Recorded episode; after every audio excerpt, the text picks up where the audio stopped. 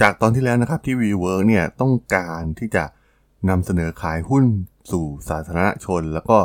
ต้องทำเอกสารอย่าง S1 นะครับ ซึ่งนำไปสู่การเปิดตัวโปรเจกต์ Wingspan แต่ตัวรีเบคก้าเองนะครับใช้เวลาหลายวัน ในการสร้างภาพที่น่าสนใจ ซึ่งจะปรากฏในหน้าแรกของหนังสือชี้ชวน ซึ่งต้องบอกว่างานเหล่านี้เนี่ยมันไม่จำเป็นอย่างยิ่งนะครับ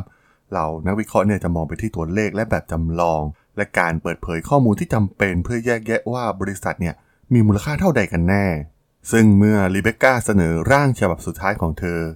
เหล่านายธนาคาร ทนายความ และผู้บริหารหลายคนที่ทำงานกับโปรเจกต์ Wingspan เนี่ยถึงกับต้องอึ้งไปตามกันนะครับ ตอนนี้ต้องบอกว่าใกล้ถึงบทสรุปเรื่องราวต่างๆ ของ WeWork กันแล้วนะครับ จะเกิดอะไรขึ้นกับ IPO ครั้งประวัติศาสตร์นี้ และอดัมเองจะสามารถหาเงินทุน มาเพื่อทำให้ธุรกิจของเขาเดินหน้าต่อไปได้หรือไม่ ไปรับฟังบทสรุปเรื่องราวทั้งหมดของพอดแคสต์ซีรีส์ชุดนี้กันได้เลยครับผม You are listening to Geek Forever podcast. Open your world with technology.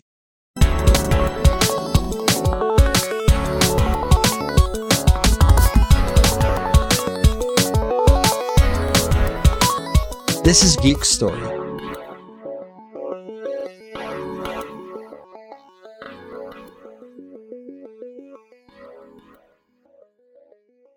สวัสดีครับ ผมดนทลาดนจากดดนบล็อกนะครับ และนี่คือรายการ Geek Story นะครับ รายการที่นำเล่าเรื่องราว ประวัตินักธุรกิจนักธุรกิจที่มีความน่าสนใจนะครับสำหรับใน EP นี้มาว่ากันถึงบทสรุปสุดท้ายนะครับของพอดแคสต์ซีรีส์ในเรื่องราวของ WeWork หลังจากประสบความล้มเหลวในความพยายามในการแสวงหาการลงทุนจากพันธมิตรที่มีศักยภาพในซิลิคอนวัลเลย์แต่มาถึงตอนนี้เนี่ยมันดูเหมือนเริ่มจะเป็นไปไม่ได้นะครับในการบรรลุเป้าหมายของ WeWork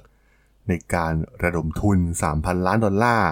เพื่อให้บริษัทเนี่ยสามารถเดินหน้าต่อไปได้ นั่นเองที่ทำให้อดัมเนี่ยต้องเรียกเหล่านักวิเคราะห์จากสถาบันการเงินต่างๆ มาที่ออฟฟิศหลักของ WeWork ในนิวยอร์กเมื่อเหล่านักวิเคราะห์มาถึงออฟฟิศของอดัมตัวอดัมเองเนี่ยก็ได้บอกกับเหล่านักวิเคราะห์จากสถาบันการลงทุนต่างๆ ว่าให้สนุกกับการอ่านเอกสาร Wingspan ของเขานะครับ เขากล่าวว่า WeWork เนี่ยได้พยายามทำให้ S1 อ่านสนุกมากขึ้นกว่า เอกสารปกติจากบริษัทอื่นๆ เขายังคงเทียบ WeWork กับ Amazon และโต้แย้งเหล่านักวิเคราะห์ว่าไม่มีใครที่สามารถทำให้อสังหาริมทรัพย์เชิงพาณิชย์นั้นสามารถหยุดชะงักได้อย่างที่ WeWork กำลังทำอยู่ แต่คำถามหลักของเหล่านักวิเคราะห์ก็คือคำถามง่ายๆ นั่นคือคุณกำลังทำอะไรกันแน่อดัมยังคงพยายามที่จะพูดให้ชัดเจนว่าอะไรที่ทำให้ธุรกิจของ WeWork เนี่ย แตกต่างจาก IWG ซึ่งตอนนั้นเนี่ยมีการซื้อขายในตลาดหลักทรัพย์ ด้วยมูลค่าตลาดประมาณ 4,000 ล้านดอลลาร์อยู่นะครับ ในขณะที่อดัมเนี่ยได้ออกทัวร์พบปะนักลงทุนอย่างต่อเนื่อง เขาพบว่าการเสนอขายแบบนี้นั้นยากกว่าการทำแบบเดิมๆ ที่เขาเคยทำมา ในการขายฝันลมๆแรงๆ ให้กับเหล่านักลงทุนก่อนหน้านี้เป็นอย่างมากในเดือนสิงหาคมเนี่ยเขาได้ไปที่ซานฟรานซิสโกนะครับเพื่อนำเสนอผลงานหลายชิ้น รวมถึงพบปะกับ Tiger Global Management นะครับซึ่งเป็นบริษัทการลงทุนขนาดใหญ่ที่ให้ความสำคัญกับเทคโนโลยี ได้รับฟังเรื่องราวของ WeWork ในระหว่างการนำเสนออดัมได้พูดในสิ่งที่เขาชื่นชอบเรื่องหนึ่งนะครับ เขาได้กล่าวว่าเราไม่เคยปิดอาคารใด ๆ เลย ซึ่งนักวิเคราะห์คนหนึ่งเนี่ยได้กล่าวเพิ่มเติมว่า แม้ว่าสิ่งนี้เนี่ยจะฟังดูเป็นความสำเร็จนะครับ แต่มูลค่าที่ประเมินมาสูงขนาดนี้เนี่ยก็ไม่สมเหตุสมผลอยู่ดี ในระหว่างการนำเสนออีกครั้งอดัมได้สร้างสไลด์ที่แสดงตัวเลขกำไรและขาดทุนสำหรับสถานที่ตั้ง WeWork ซึ่งสไลด์ดังกล่าวมีการรวมเงินเดือนของพนักงานที่บริหารอาคาร เพื่อแสดงให้เห็นว่า WeWork เนี่ยสามารถดำเนินการพื้นที่เหล่านี้ได้อย่างมีประสิทธิภาพเพียงใด ผู้หญิงคนหนึ่งที่กำลังฟังการนำเสนอยกมือขึ้นนะครับ และถามว่าเงินเดือนเหล่านี้เนี่ยแทบจะใช้ชีวิตอยู่ในเมืองที่ค่าของชีพสูงอย่างซานฟรานซิสโกไม่ได้เลย ในทางปฏิบัติ WeWork จะรักษาฐานเงินเดือนที่ต่ำนะครับไปตลอดได้อย่างไรในอนาคต เมื่อไม่มีตัวเลือกหุ้นที่มีคุณค่าให้กับพนักงานในอนาคตอีกต่อไป ซึ่งในการนำเสนอครั้งต่อมาอดัมได้ลบตัวเลขเงินเดือนเหล่านี้ออกจากสไลด์ทันที Wingspan เนี่ยเป็นเหมือนสิ่งแปลกปลอมสำหรับอดัมนะครับจนดูเหมือนว่าเขากำลังแสดงละครเพื่อหลอกล่อเหล่านักลงทุน ให้มาติดกับดักเขาอยู่นะครับแต่มันไม่ง่ายเหมือนกับที่เขาทำกับซันหรือนักลงทุนก่อนหน้า การมีอดัมอยู่ในการประชุมเหล่านี้เนี่ยมันไม่ได้ทำให้ภาพของ WeWork ดีขึ้นเลย เมื่อเหล่านักลงทุนต้องการตัวเลขจริง ๆ และต้องการคำตอบจริง ๆ ว่าตอนนี้เนี่ย WeWork กำลังทำอะไรอยู่กันแน่ การประชุมทุกๆ ครั้งที่มีอดัมเข้าร่วม นายธนาคารคนหนึ่งเนี่ยบอกกับอาร์ตี้มินสันว่า WeWork กำลังเสียมูลค่าไปเป็นพันล้านดอลลาร์ตัวซันเองเนี่ยทนกับความอัปยศของอดัมไม่ไหวอีกต่อไป ได้เรียกอดัมมาที่โตเกียว สำหรับนักลงทุนรายแรกๆของ WeWork ต้องบอกว่าการตอบสนองต่อ Wingspan นั้นน่าอับอายเป็นอย่างมากซอแบงค์ได้ลงทุนมากกว่า 10,000 ล้านดอลลาร์ใน WeWork และยังดูทีท่าว่าแทบจะไม่ได้ผลตอบแทนใดๆเลย Vision Fund มูลค่าลดลงเกือบ 2,000 ล้านดอลลาร์ในไตรมาสล่าสุด ซึ่งเป็นช่วงเดียวกับที่หุ้นของ Uber ลดลง รวมถึงหุ้น SoftBank ลดลง 10%นับตั้งแต่การเปิดตัว Wingspan ทั้งผู้บริหารของ WeWork และ SoftBank เนี่ยต่างเริ่มตระหนักว่าการเสนอขายหุ้น IPO อาจมีราคาต่ำกว่ามูลค่าที่ประเมินไว้ 47,000 ล้านดอลลาร์ ซึ่งหากการประเมินมูลค่าต่ำกว่าที่ SoftBank จ่ายให้กับหุ้น หมายความว่าการลงทุนครั้งนี้ของซันเนี่ยจะขาดทุนทันที เช่นเดียวกับที่เกิดขึ้นกับ Uber และสิ่งที่ทำให้มันเป็นปัญหาอาจยิ่งแย่ไปอีกนะครับ เมื่อซันเปิดตัว Vision Fund 2 อย่างเป็นทางการในเดือนกรกฎาคม เขาได้ประกาศคำมั่นสัญญาที่ไม่ผูกมัดจากพันธมิตรที่มีอยู่อย่างจำกัดของกองทุนเดิมหลายราย รวมถึงการได้นักลงทุนหน้าใหม่ เช่น Coach Industry นะครับ และ National Bank of Kazakhstan แต่ความคาดหวังของการเดิมพันครั้งใหญ่ที่สุด 2 ครั้งกับ Uber และ WeWork ใน Vision Fund รอบแรก ที่ดูเหมือนกำลังจะล้มเหลว อาจมีปัญหาต่อซันนะครับ ในการระดมทุนของ Vision Fund 2 ทั้งซันและอดัมชอบที่จะพบกันแบบตัวต่อตัวเมื่อทำได้นะครับ พวกเขาทั้งคู่เนี่ยรู้สึกดีที่สุดเมื่อพวกเขาทำงานในห้อง ต้องบอกว่ามันไม่ใช่สัญญาณที่ดีนักนะครับสำหรับอดัมที่โดนเรียกตัวด่วนข้ามหาสมุทรแปซิฟิกมายังโตเกียวในครั้งนี้ อดัมได้บินไปโตเกียวพร้อมกับไมเคิล กรอสและโนอาห์ วินทรอบนะครับจาก JP Morgan ลงจอดที่สนามบินนาริตะในช่วงบ่าย โดยมีแผนที่จะบินกลับในคืนนั้นเลย ทั้งกลุ่มได้เข้าไปพบกับซันที่คฤหาสน์ในโตเกียวของเขานะครับ ซึ่งได้ร่วมกับแดนดีสผู้บริหารจาก Goldman Sachs ซึ่งต้องบอกว่ามันเป็นการประชุมที่น่าอึดอัดเป็นอย่างมาก ซันคิดว่า WeWork ควรชะลอการเสนอขายหุ้น IPO นะครับ เนื่องจากปฏิกิริยาต่อ Wingspan นั้น แทบจะโดนถล่มยับจากเหล่านักลงทุนสถาบัน ที่ WeWork เนี่ยได้ไปทำการโลดโชว์มาก่อนหน้านี้ ส่วนปัญหาของอดัมนั้น เรียกได้ว่าซันเนี่ยแทบจะฉุนขาดกับสิ่งที่เขาทำนะครับแม้ก่อนหน้านี้ซันจะรู้สึกเหมือนว่าอดัมเปรียบเหมือนเครือญาติที่ใกล้ชิดที่สุดของเขาคนหนึ่ง และฝากความหวังไว้กับอดัมสูงมากๆก็ตามที ความผิดพลาดครั้งก่อนหน้าเนี่ยซันเคยให้อภัยไปแล้วหนึ่งครั้ง แต่ครั้งนี้เนี่ยมันทำให้ความสัมพันธ์ของทั้งคู่เนี่ยถึงจุดแตกหัก แต่ดัมเนี่ยกับตอบสนองซันนะครับด้วยการโต้เถียงกลับไปว่ามันสายเกินไปแล้ว ที่จะให้เขาออกจาก WeWork ในตอนนี้ อดัมกล่าวว่าสถานการณ์ในตอนนั้นเนี่ยเป็นเวลาที่ต้องเดินหน้า นั่นเองที่ทำให้ความสัมพันธ์ของทั้งคู่เนี่ยขาดสะบั้นลงทันทีนะครับซันจึงส่งอดัมกลับไปยังอเมริกา ร้อมกับคำเตือนว่าเส้นทางที่อดัมกำลังเลือกทำเป็นเส้นทางที่ไม่ฉลาด ทั้งสำหรับบริษัท และสำหรับตัวอดัมเอง และเมื่อเขากลับไปที่นิวยอร์กนะครับ IPO ของ WeWork เนี่ยก็ตกอยู่ในสถานการณ์ที่อันตรายอย่างร้ายแรง JP Morgan และ Goldman Sachs บอกกับ WeWork ว่า บริษัทอาจจะต้องพิจารณาตัวเลขการประเมินมูลค่าบริษัทเพียงแค่ 20,000 ล้านดอลลาร์หรือน้อยกว่านั้น ซึ่งในระหว่างการประชุมของคณะอนุกรรมการทางด้านการเงินของสภาผู้แทนสหรัฐอเมริกา ส.ส. อเล็กซานเดรีย โอคาซิโอ คอร์เทซ ได้กล่าวถึงการประเมินมูลค่าของ WeWork ว่า เป็นตัวอย่างของการที่ตลาดเอกชนเนี่ยกำลังลอยตัวอยู่เหนือนักลงทุนสาธารณะ พวกเขาได้เพิ่มมูลค่าจากการประเมินก่อนหน้านี้ที่ 47,000 ล้านดอลลาร์ และตอนนี้พวกเขาเพิ่งตัดสินใจในช่วงข้ามคืนว่าล้อเล่นน่ะ เรามีมูลค่าแค่ 20,000 ล้านดอลลาร์เท่านั้น โอคาซิโอ คอร์เทซได้กล่าว อดัมเริ่มหงุดหงิดกับทีมสื่อสารของ WeWork มากขึ้นเรื่อยๆนะครับ ซึ่งจู่ๆก็ไม่สามารถที่จะควบคุมวงจรข่าวสารได้ มีข้อมูลรั่วไหลออกไปนะครับซอฟแบงก์กำลังพยายามหนี การทำ IPO หรือไม่ หรือ Benchmark เนี่ยหวังที่จะก่อรัฐประหารเขา ต้องบอกว่าในเอกสาร Wingspan นั้นส่วนใหญ่วิจารณ์มุ่งเน้นไปที่ตัวอดัมโดยเฉพาะ ไม่ว่าจะเป็นเรื่องการที่บริษัทเนี่ยได้จ่ายค่าเช่าไปมากกว่า 20 ล้านดอลลาร์สำหรับอาคารสี่หลังที่อดัมเป็นเจ้าของ หรือการเข้ามามีบทบาทที่มากเกินไปของเหล่าคนใกล้ชิดของอดัมนะครับทั้งพี่สาวพี่เคยรวมถึงลิเบก้าเอง ที่ถูกมองว่าเป็นตัวแทนของอดัมเพื่อทำการสืบทอดต่อตำแหน่งของเขาที่ WeWork อันทำและรีเบคก้านั้นต้องตกตะลึงนะครับกับปฏิกิริยาของสาธารณชน โดยพวกเขาคาดหวังจะได้รับคำชมเชย แต่ทั้งคู่กับถูกวิจารณ์ยับแบบเละเทะ ในเรื่องจริยธรรมที่มีปัญหากับบริษัทตัวเอง รวมถึงเรื่องปัญหาในเรื่องการบริหารงานนะครับ ที่อดัมดูเหมือนจะไม่ใช่มืออาชีพ เหมือนเป็นเด็กน้อยที่เพิ่งได้มีโอกาสจับเงินจำนวนมหาศาล และมีการใช้เงินอย่างบ้าคลั่งสื่ออย่าง Wall Street Journal นะครับมีการรายงานว่าฟานเซสฟรายที่เป็นที่ปรึกษาของ WeWork อยู่แล้วเนี่ย และยังเรียกเก็บเงินจากบริษัทอีก 5 ล้านดอลลาร์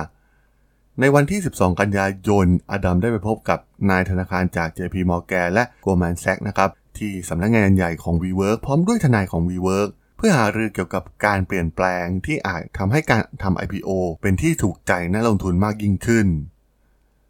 แต่เหล่านายธนาคารเนี่ยมาครั้งนี้ เป้าหมายก็เพื่อการทำรัฐประหารอดัมโดยตรง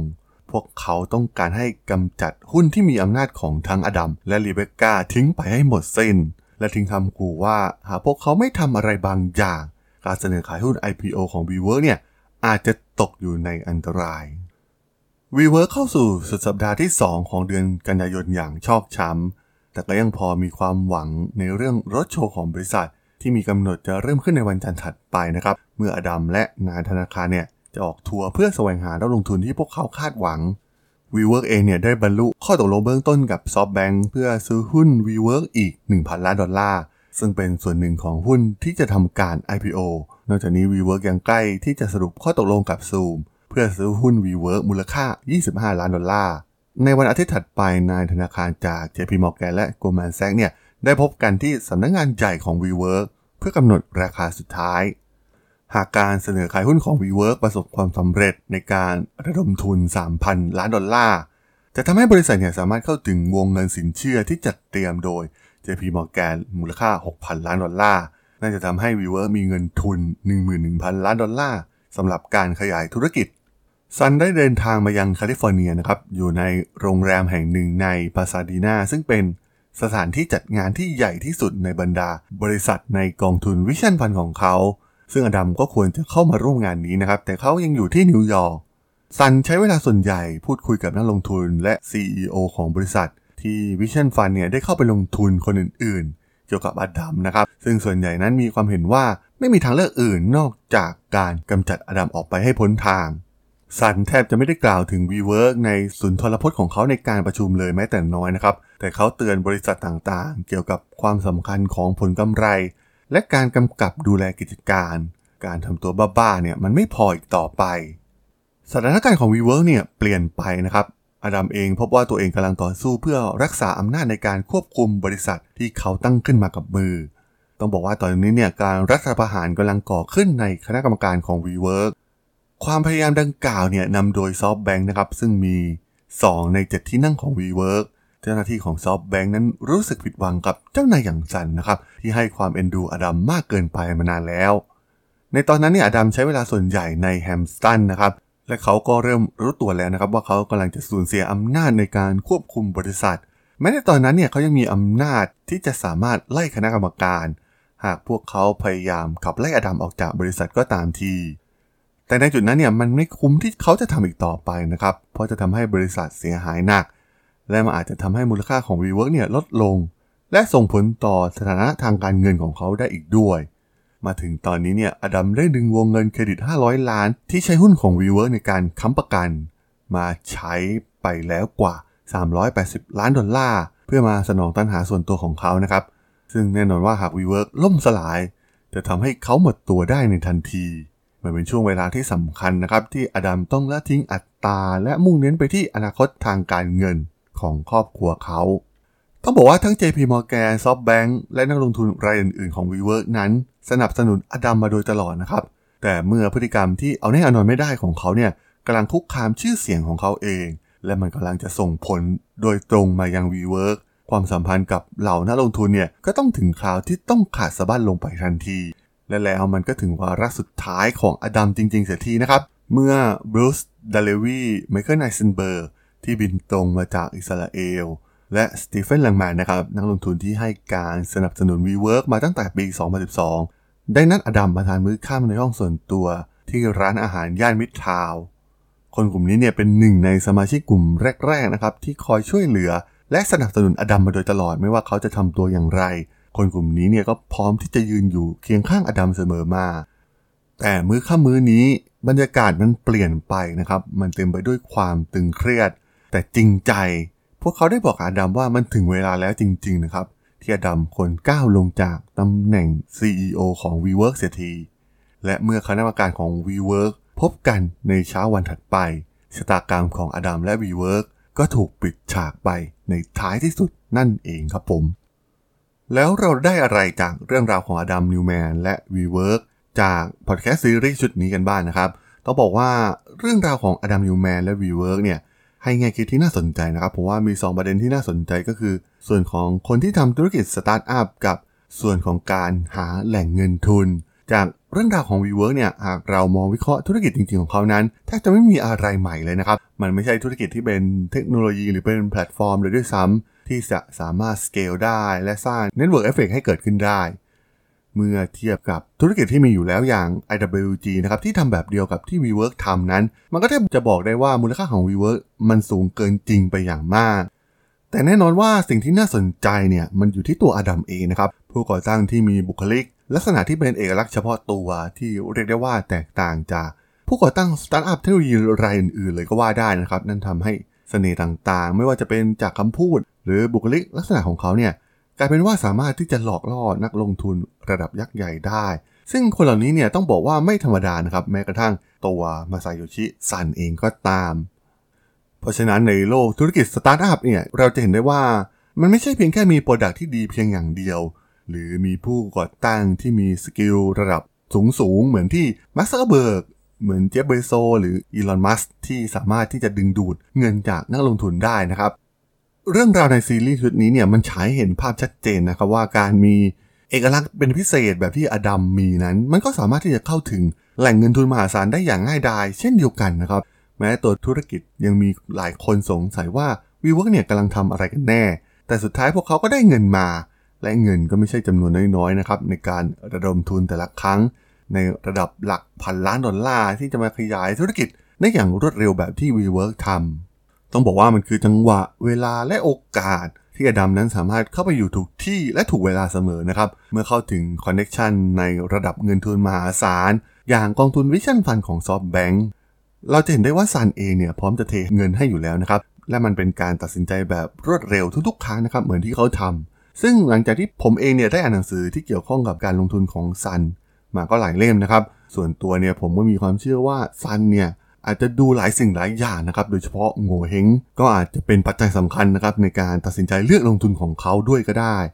ถ้าพูดจาถูกคอถูกใจ เขาก็พร้อมที่จะทุ่มเงินให้ทันทีนะครับ เหมือนที่อดัมไร่มนสเสน่ห์ให้เขาลงทุนได้สำเร็จ ทั้งที่ธุรกิจเนี่ยแทบจะไม่มีอะไรที่เป็นนวัตกรรมใหม่เลย และดูจะไม่มีเหตุผลอะไรที่บริษัทระดับซอฟต์แบงค์เนี่ยต้องมาลงทุนกับธุรกิจแบบ WeWork เลยด้วยซ้ำ และสุดท้ายเมื่อธุรกิจมันไม่สามารถไปต่อได้จริงๆนะครับแม้จะพยายามปรับธุรกิจให้กลายเป็นเทคโนโลยีอย่างไรก็ตาม เมื่อพื้นฐานทางธุรกิจมันไม่ใช่ สุดท้ายมันก็ไม่ใช่นะครับ และจุดจบมันก็เป็นอย่างที่เราได้เห็นจากเรื่องราวของพอดแคสต์ซีรีส์ชุดนี้นั่นเองครับผมสำหรับพอดแคสต์ซีรีส์เรื่องราวของ WeWork นะครับกับอดัมนิวแมนผมก็ต้องขอจบไว้เพียงเท่านี้นะครับสำหรับเพื่อนๆที่สนใจเรื่องราวทางธุรกิจ เทคโนโลยีและวิทยาศาสตร์ใหม่ๆ ที่มีความน่าสนใจก็สามารถติดตามมาได้นะครับ ทางช่อง Geek Forever Podcast ตอนนี้ก็มีอยู่ในแพลตฟอร์มหลักๆ ทั้ง Podbean Apple Podcast Google Podcast Spotify YouTube แล้วก็จะมีการอัปโหลดลงแพลตฟอร์ม Blockdit ในทุกๆ ตอนอยู่แล้วด้วยนะครับ ถ้ายังไงก็ฝากกด Follow ฝากกด Subscribe กันด้วยนะครับ แล้วก็ยังมีอีกช่องทางหนึ่งในส่วนของ Line แอดที่ a t h r a d o n t h a r a d h o l สามารถแอดเข้ามาพูดคุยกันได้นะครับ ผมก็จะส่งสาระดีๆพอดแคสต์ดีๆ ให้ท่านเป็นประจำอยู่แล้วด้วยนะครับ ถ้าอย่างไรก็ฝากติดตามทางช่องทางต่างๆ กันด้วยนะครับสำหรับใน EP นี้เนี่ยผมต้องขอลากันไปก่อนนะครับ เจอกันใหม่ใน EP หน้านะครับผม สวัสดีครับ